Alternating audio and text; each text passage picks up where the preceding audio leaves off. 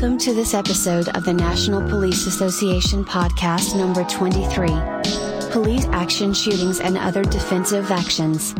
From Waseca, Minnesota, Channel 4 reports prosecutors in southern Minnesota charged a man with attempted murder, alleging he shot and gravely injured a police officer who was responding to a report of a suspicious person. Tyler Robert Janovsky, 37, was charged in Waseca County District Court with three counts of attempted first degree murder of a peace officer. Authorities allege Janovsky shot Waseca officer Arik Matson in the head as Matson and other officers responded to a call of a suspicious person with a flashlight in a backyard Monday night. Matson, 32, remains in critical condition. Janovsky also is accused of shooting at two other officers, Sergeant Timothy Schroeder and Officer Andrew Heron. The Minnesota Bureau of Criminal Apprehension said Matson and Schroeder returned fire, and Janovsky was hit twice. He suffered non life threatening injuries and remained hospitalized Wednesday. Online court records do not list a defense attorney who could speak on Janovsky's behalf. According to the criminal complaint, the Waseca officers were called to a residential area at about 8 p.m. Monday on a report of a suspicious person in a backyard with a flashlight. Officers made contact with Janovsky while he was on the back balcony of a house. Heron went through the house onto the balcony to get Janovsky, but Janovsky fled, going onto the roof of an attached garage and crossing to the other side of the house, facing the front driveway. The complaint says Janovsky fired at Heron and missed. Janovsky then fired at Matson, who was in the driveway, and shot him in the head. Janovsky was wanted on drug related charges. Three weeks earlier, Police raided his house and found methamphetamine, pseudoephedrine pills, other drugs and a handgun. A search warrant affidavit says a brother warned Janovsky, and he fled out a basement door. Janovsky has several previous convictions, including for burglary, drug crimes and for making terrorist threats. He also was convicted of one count of being an accessory to murder in the 2001 strangulation of a 21 year old man. The Star Tribune reported that Janovsky admitted driving another man to the victim's home and waiting outside during the killing. The charges filed Wednesday include a count of possessing ammunition or firearm after a conviction of a crime of violence. Matson has been with the Waseca Police Department since 2013 and is assigned to patrol. He is also a member of a regional drug investigative SWAT team and worked in a program designed to keep kids away from drugs. Chief Penny Vaught said, early in his career, Matson worked at the Freeborn County Sheriff's Office and was on night patrol with his father, Tim Matson, who was then a corporal with the Albert Lea Police Department. The Albert Lea Tribune reported in 2010, Waseca is a city of about 9,400 located 70 miles south of Minneapolis. From Raleigh, North Carolina, Channel 8 reports Raleigh police officer Charles Ainsworth will be welcomed back to the force exactly one year after being shot in the line of duty. According to a news release from the department, Ainsworth was shot multiple times and critically injured in January 2019. He was attempting to apprehend a suspect on Western Boulevard near Schaub Drive. Officer Ainsworth's dedication, determination, and resilience in the face of such overwhelming circumstances are an example to everyone, said Raleigh Police Chief Cassandra Deck Brown. We are so thankful for the great strides and remarkable progress he has made in the past year. We are pleased and proud to welcome him back to service with the Raleigh Police Department. The welcome back event will be held at the department headquarters. There will be a private celebration for Ainsworth. Ainsworth was shot in the neck at least once. He went into surgery after the shooting. He spent considerable time recovering at WakeMed and was released in April. Ainsworth ran a four mile race in October. Raleigh police in December tweeted a video showing his progress in recovering. His physical therapist said his recovery is beyond my wildest dreams. Four people have been arrested in connection with the shooting, but only one, Cedric Carney, 24, of Henderson, is charged with shooting Ainsworth, court documents show.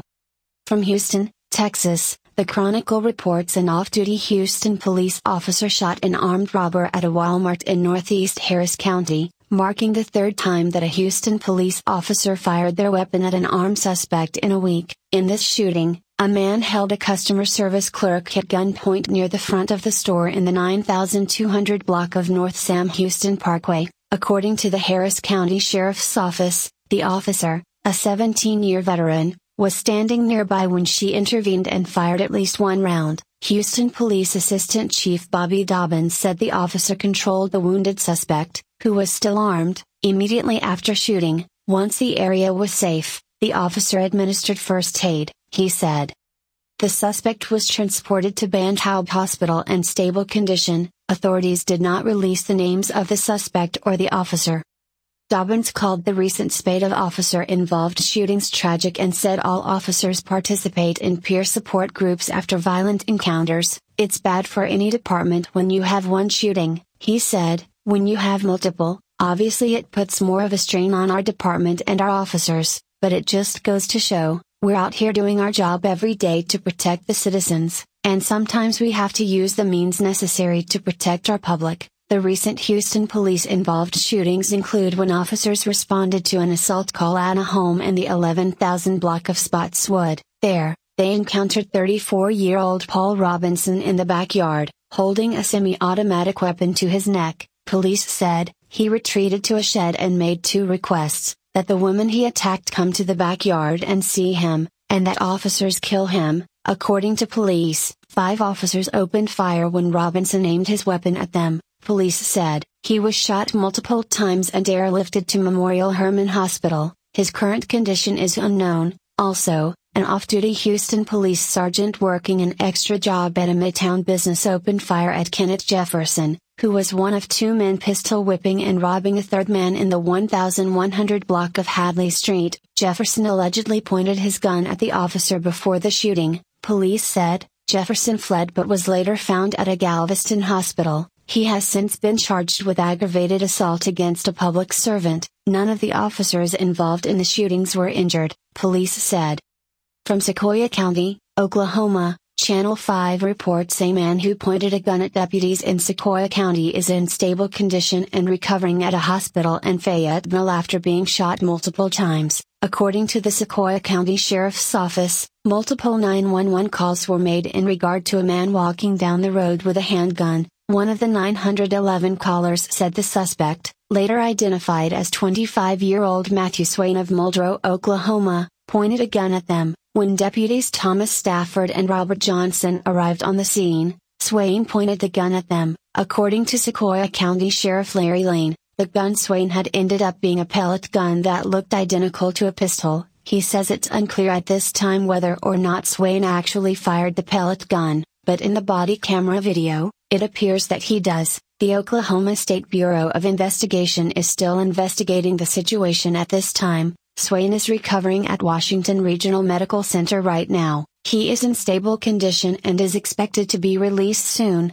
Lane said. It's unknown at this time how many shots were fired, but Swain has wounds on his neck, upper arm, shoulder, and ear, according to Lane. Lane says from the time deputies arrived on scene to the time Swain surrendered took about one minute. As first responders were airlifting Swain to the hospital, he repeatedly asked them to kill him. According to Lane, in 2016 Swain was charged with assault and battery on a police officer and was put on five years probation. It's unclear right now what charges Lane will be facing. The Oklahoma State Bureau of Investigation is investigating the motive at this time. Lane says their main concern was that the incident happened about two miles from Liberty School, which was put on lockdown as first responders landed a helicopter on the football field to transport Swain to the hospital.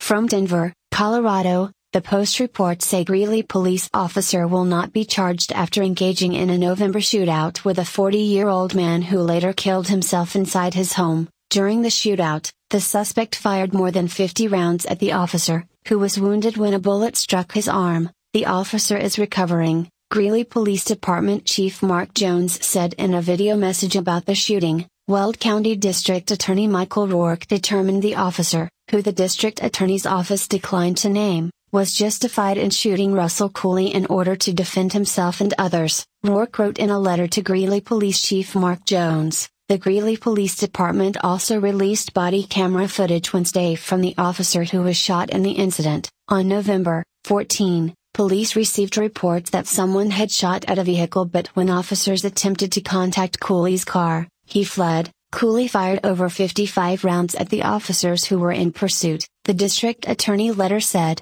Body camera video shows an officer in his police cruiser taking heavy gunfire for several minutes, Shooting back at Cooley, the officer, who was shot in the right arm, can be seen exiting the car with blood on his uniform, asking other officers for a tourniquet to stop the bleeding. Cooley and a female passenger fled into a house at 3610 Marigold Street, where he fatally shot himself, the district attorney said. The passenger, identified as Maria Lerma, was shot by police and transported to the hospital. She survived her bullet wound. Police found a rifle and revolver with Cooley's body inside the house.